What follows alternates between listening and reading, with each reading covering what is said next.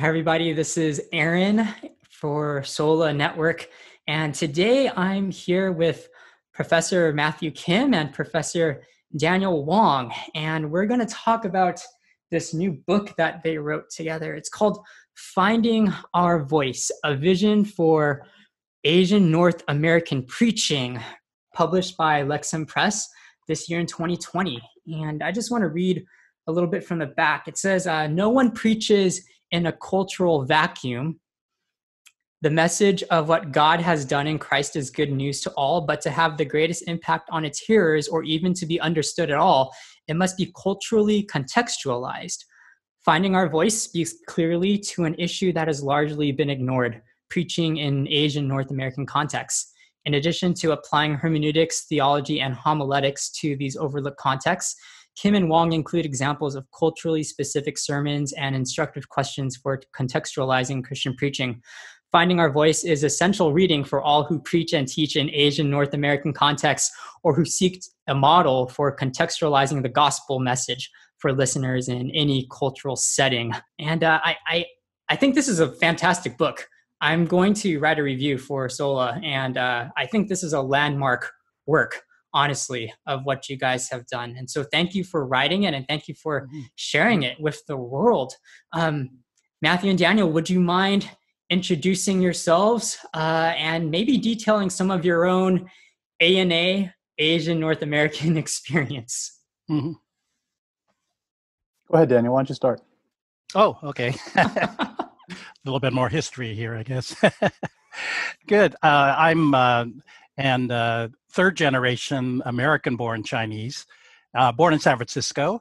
And the earliest ANA uh, experiences was going to uh, San Francisco uh, Chinese Presbyterian Church there. And I guess my earliest experiences is just hearing bilingual sermons that I couldn't understand either one, and uh, Chinatown and different things. But uh, after some early experiences, we actually were living in Oakland, across from San Francisco. Uh, I went to a, a, you know a general American church, and later when my brother came back uh, in high school, he went to an American-born Chinese uh, church essentially, and uh, it was all English except for a minority that spoke Cantonese. So I became a Christian there around age 16. I followed my youth pastor to uh, to go into to Moody Bible Institute to Dallas Theological Seminary, and uh, eventually found my way to Toronto for full time ministry. So uh, for 18 years, serving as a full time English ministry pastor until I uh, became full time professor at uh, Tyndale University. So um, I mean, I I don't think my experiences I, I don't think they're very extreme in terms of, you know, a few racial epithets, a few assumptions. Uh, but I, I think, you know, my experience uh, in U.S. as growing up and then in Canada, and I, I, again comparing what's going on in U.S. and Canada, not seeing as much uh, seemingly, you know, obvious systemic racism here than in Canada. But it's interesting to have both of those experiences, and and of course, you know, everyone has their own uh, experiences and spectrum. So I'll just start off with that. Thank you, Matthew. Yeah, thanks, Aaron, for having us on um, the broadcast. Uh, I was born and raised in Chicago. Um, grew up in the Korean immigrant church context, and became a Christian around 13 years old uh, at my first youth retreat. And I know that that's a, a common setting for uh, young people to become Christians. Um, grew up in the Korean uh, immigrant church and uh, eventually found myself called to ministry. Uh, came to Gordon Conwell to study for my MDiv. Uh, decided to go on for some further training in the UK and then came back to the States and pastored an Asian American, primarily Korean American church in Denver, Colorado uh, for several years before joining the faculty uh, in 2012 to teach preaching at Gordon Conwell. Um, what really drew me to writing the book was about thinking uh, through my experiences uh, listening to Korean immigrant sermons. And it's probably very similar in the Chinese or mm-hmm. Japanese immigrant context, where I felt like uh, the preachers were often talking about um, the, the common hermeneutics and homiletics of Euro American professors uh, that they had studied under, but not really contextualizing for bicultural or multicultural people. Um, so that that was really the genesis of the book. And mm-hmm. uh, you know, growing up in Chicago in the 70s, 80s, uh, I was uh, picked on all the time. Uh, it was it was a common experience that we all share. Uh, I'm sure as immigrant, um, you know, parents who who are immigrants. Um, and and for me, it was um, eye opening coming back here to the Boston area about eight years ago and still going through the same thing, even in my 40s now, getting racist comments and looks, and um, even from my neighbors down the street. And so, this experience of being um, marginalized or alienated, uh, feeling um, you know hatred or or being feared uh, by members of other cultures, uh, I don't think it escapes us, and I think Daniel can speak to that later on. You know, mm-hmm. and Daniel's, uh, I believe, his mother's side is fifth generation American. So um, this perpetual foreigner idea, and we'll probably get into that later on. But that that really led me to the idea of writing this book, and uh, thankfully Daniel agreed to write it with me.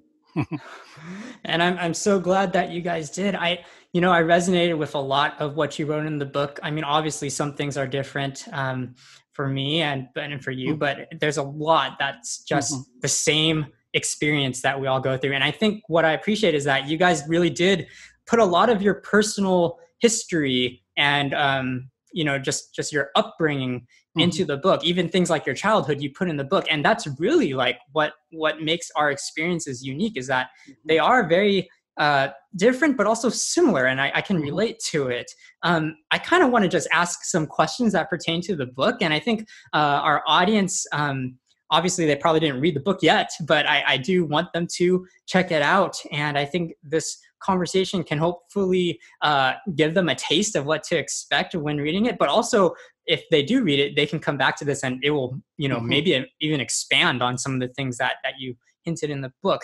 Um, mm-hmm. Before you you actually talked about preaching, you know, the act of preaching itself, though, Matthew, you, you talked about the importance of recognizing ANA hermeneutics and theologies. And I was wondering if you could just kind of introduce that that concept right now to everybody. Sure. I mean, growing up, um, as we as we go through the uh, North American seminary experience, uh, it's common that we're taught continental European theology um, which I, I, fully agree with in, uh, uh, in many ways. Um, what, I, what I think was missing in thinking through how do we preach to bicultural people was thinking through hermeneutics in terms of not so much disagreeing with white people and how they read the Bible, but more having a, consideration of what does it mean for us as preachers to raise the questions that Asian American uh, or Asian North Americans are raising uh, as they interpret the text um, thinking through some of the questions that they might have or considering their experiences, uh, thinking through some of their concerns or questions as they interpret a passage. And, and so that's really what I'm getting at in terms of ANA hermeneutics, so that we don't just read it as an American, we're bicultural people, or a Canadian, we're bicultural, whatever uh, Asian background we come with.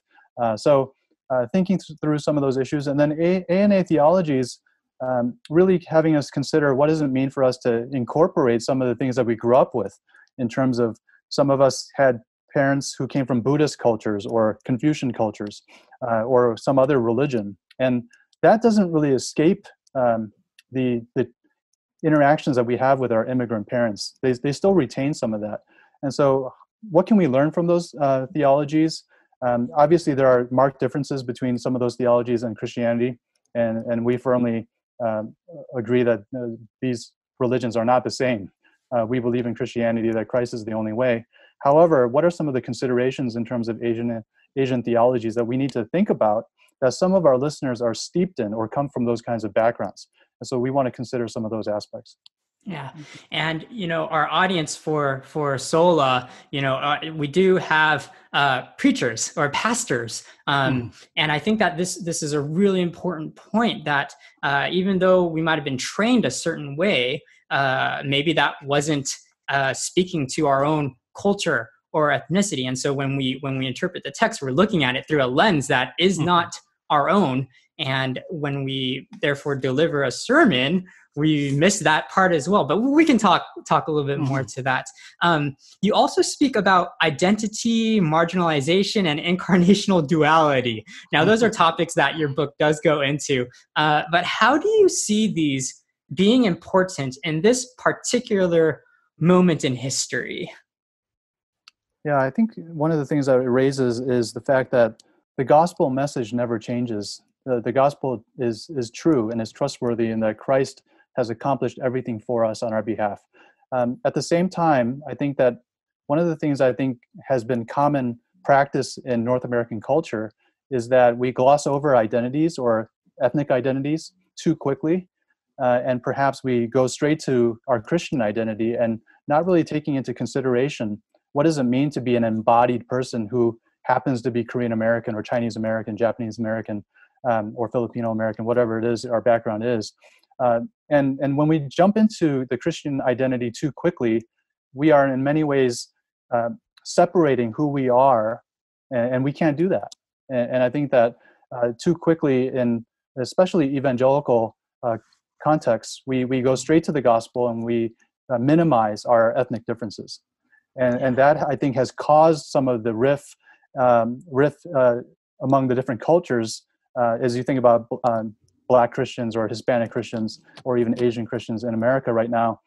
Part of the reason why I think we're struggling so much with race and fear with, uh, of the other is that we haven't talked about race. We haven't really engaged as Christians with ethnic identity. Uh, and so um, to get to the next level, I think we need to acknowledge that these differences are significant and we can't minimize or gloss over them simply because we carry a Christian identity, which is true but at the same time, I think we need to get into the deeper issues of race and ethnicity. Um, incarnational duality, I think, is really uh, a concept that you know obviously comes from uh, Christian theology in terms of Jesus having two natures. That he was fully God and fully human, uh, and in many ways, I try to make a comparable analogy, saying that as Asian Americans or Canadian Americans or uh, uh, whatever background we come with, um, we can't separate the two out. We are we are fully both uh, we are we it's not like i can say one day i'm really american and the next day i say i know i'm really korean. No i'm both. Uh, and how do we separate those out? We can't. Uh, and so that's the the concept behind incarnational duality that we want to be fully embodied beings who happen to be cultural multicultural for some of us yeah. And you know, I okay, you, you spoke to a lot of things right there. And I think that you hit it right there where I yeah, I feel that way, you know, where I I, I know I'm a Christian and I feel like I'm a Christian, but I, I feel that I'm Asian North American as well. And so yeah, I do mm-hmm. feel that tension there. And I, I can personally relate to the fact that you said that, you know, our churches or, you know, certain churches uh, have not been talking about race let alone our own ethnic identities right? And so yeah i think i think there's so much to learn there and so much that we need to work and improve on. Uh daniel daniel yeah, i want like to ask uh, you. maybe just come back to that. I, I like to use the analogy of the body of christ where yes we do see ourselves as part of the whole so we could see our christian identity but we also see that there are uh, parts, uh, and we all have a particular role. So I think in that body of Christ analogy, I like that where we have each has an individual contribution, um, individual identity, but also we also see ourselves as part of the whole. Yeah, it's mm-hmm. so good. Uh, Daniel, I wanted to ask you. You, you wrote uh, one of the chapters on mm-hmm. preaching today, and so I want to I want to know from you how how do you see preaching today? Good. That's a great question. Uh, well, basically, I see preaching as conveying the word of God in the context of the people in the congregation. So, I, you know, I have my pet peeve as we call generic sermons. You know, one sermon that applies to so many places without being specific to the congregation. And of course, certain things can be general, but um, you know how do we speak to this people? And i think that also pertains to an aspect of this uh, worship context that uh, we'll talk about uh, in a bit as well. But i do see this you know preaching to this people and uh, preaching being an aspect of worship. And so it is a response to god to the word and uh, you know as being gospel centered so the preacher exposits the word to this particular audience and of course you know brings uh, the preacher brings this this context uh, to it. And and of course it, preaching even though you know matt and i both teach in this area and that's more of our expertise you know it's not the be all and end all. It is uh, an aspect of of ministry and of church life but of course a very important uh, part of that. So you know even though some people would you know say that preaching is passe it certainly still has an important role and i think particularly in the immigrant and asian church where uh, the word is is still considered very important the role of the preacher and uh, you know and the role of the congregation is is very important so uh, i'll just start off with that yeah no that's really good how would you explain uh, in your in your book you, you talk mm-hmm. about exegeting um, the preacher uh, and then also uh, the congregation. Um, right. And then these will reveal certain uh, ANA characteristics, themes, and topics. Um, maybe you can talk about that idea. But then I also wanted to ask you, how mm-hmm. does that change across the different generations? Because I know that if, if you were to do that for an older generation, it will be different than for the younger right. generation. Am I correct in that? Yes, I, I, think you're you're onto something there, uh, very important. And you know, as I keep on reflecting on on what uh, I wrote and and my experience, I I do come back to that point of this exegesis of the of the preacher or the self exegesis. I know Matt has also written uh, about this in his uh, you know cultural exegesis book, but um, really the um, I find that you know a lot of um, you know ourselves as as ANAs have a lot of well, I would say uh, difficult experiences in the immigrant churches, which has colored a lot of the way that we view life and ministry, and maybe even, you know, uh, the older generation. So, you know, we have to deal a lot with that before the Lord, a lot of the, you know, honor, shame uh, aspects of life and expectations and all of these type of things.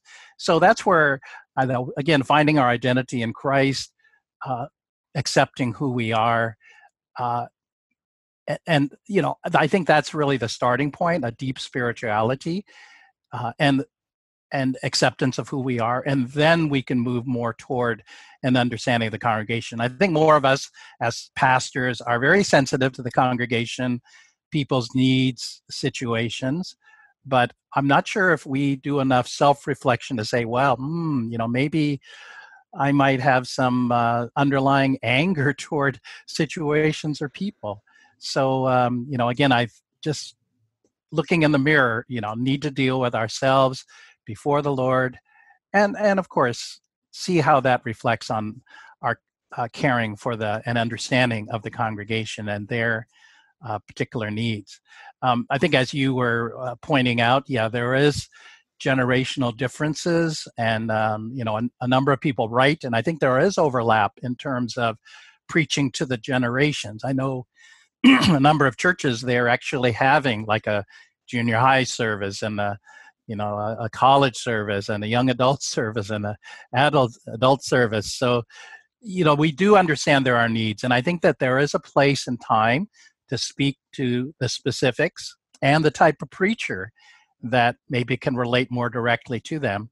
And of course, a time that uh, we can uh, speak to the whole family, you know, even the first generation or 1.5 generation. So, you know, I think that there is a place and time for all of this. And I know that especially our Asian churches are are very family oriented. So we do need, you know, again, the time specific and and the time together for uh, ministry and and context for preaching. Yeah.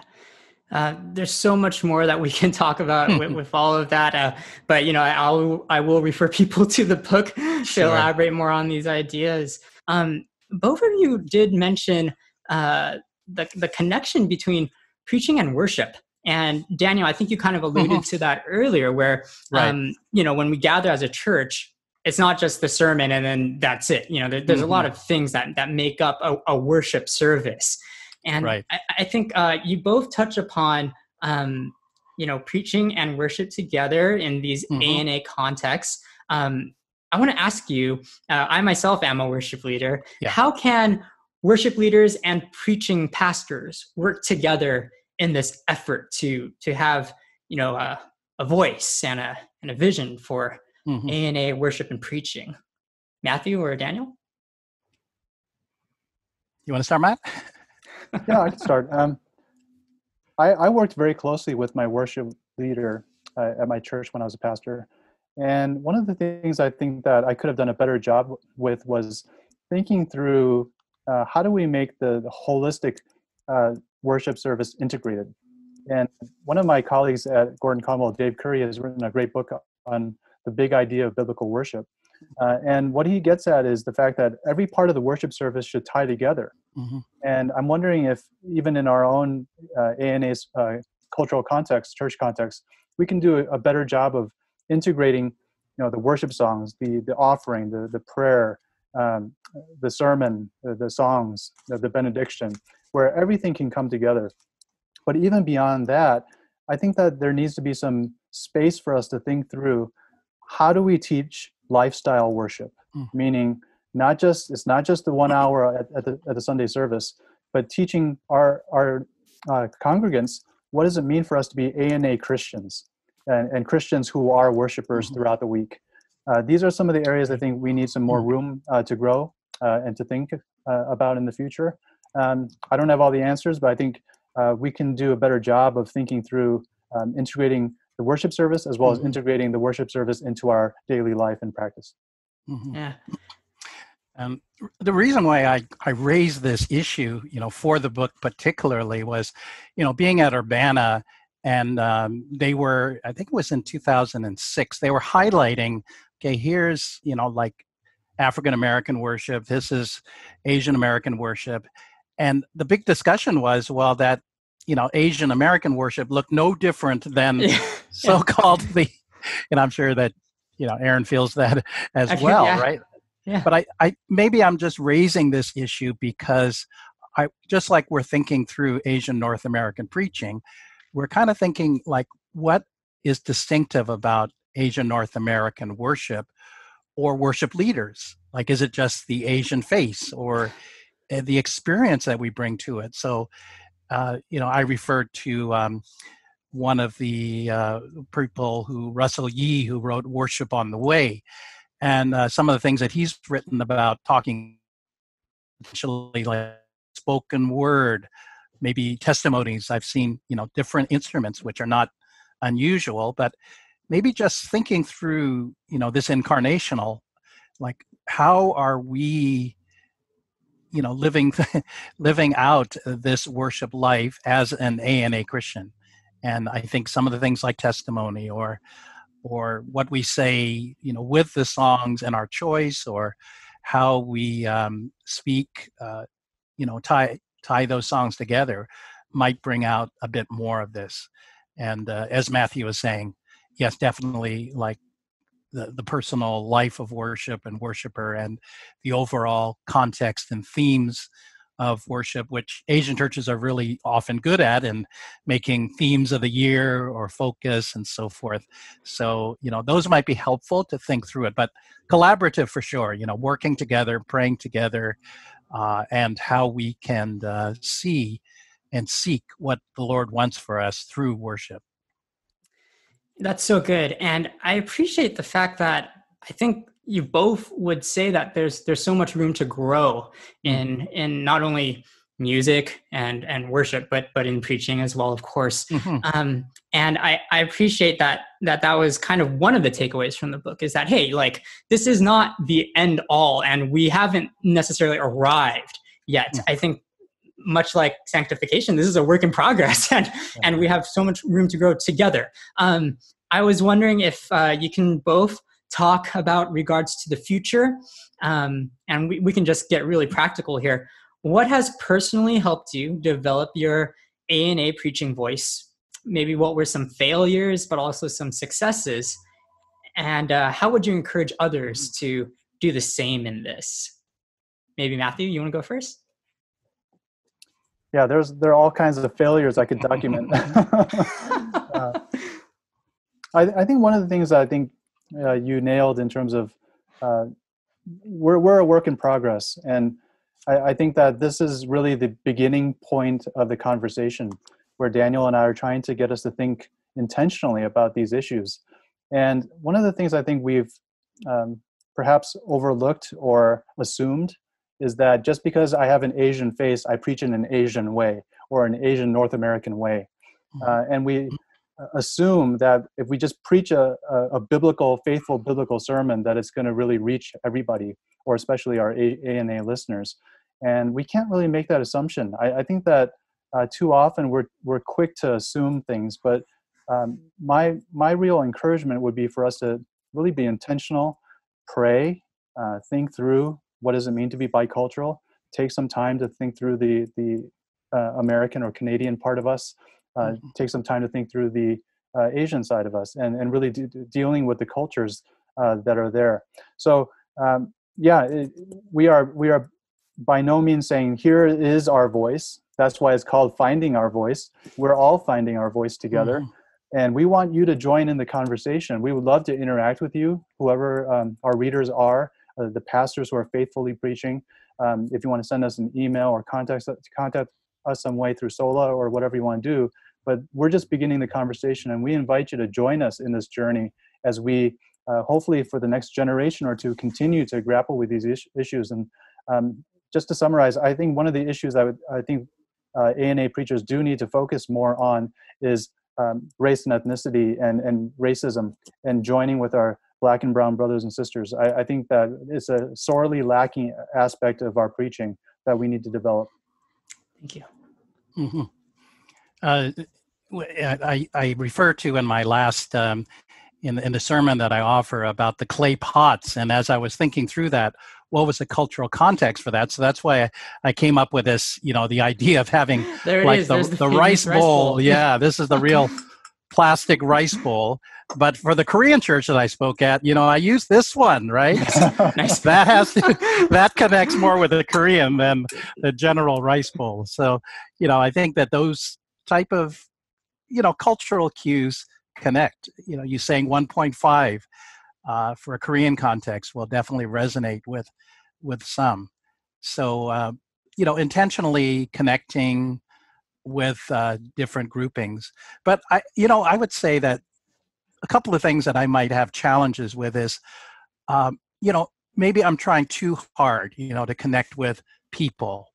Uh, you know, and sometimes there are people who feel like, and they go to certain churches because you know maybe non-asian churches because they want to blend in they don't mm-hmm. want to identify themselves even though they are you know that visible minority so you know sometimes they uh, it might be hurtful for them to uh, to hear certain cultural illustrations even though that's not bad in itself. But you know I, I need to have continue to have the pastoral sensitivity to know how and which way to connect. But i also want to point out that you know i have to be careful about being overly sensitive in a sense where you know we are very pastoral we care for the sheep we don't want to hurt the sheep but you know there's there's time when we need to say a hard word as well a, a countercultural word and I, I think that there may need you know i think i'll be shy to raise that because you know you want to be accepted by people you want to be liked by people uh, but i think that pastoral care also means confrontation at times as well. So, just a couple of things that I would uh, just reflect on in terms of preaching and so-called, you know, successes or failures. Yeah, uh, Matt and Daniel, thank you so much for for even challenging us here at the end. I think uh, we're running out of time. Um, is the world ready for more A and A preachers, Matt, and then Daniel, and then we can we can close out with this.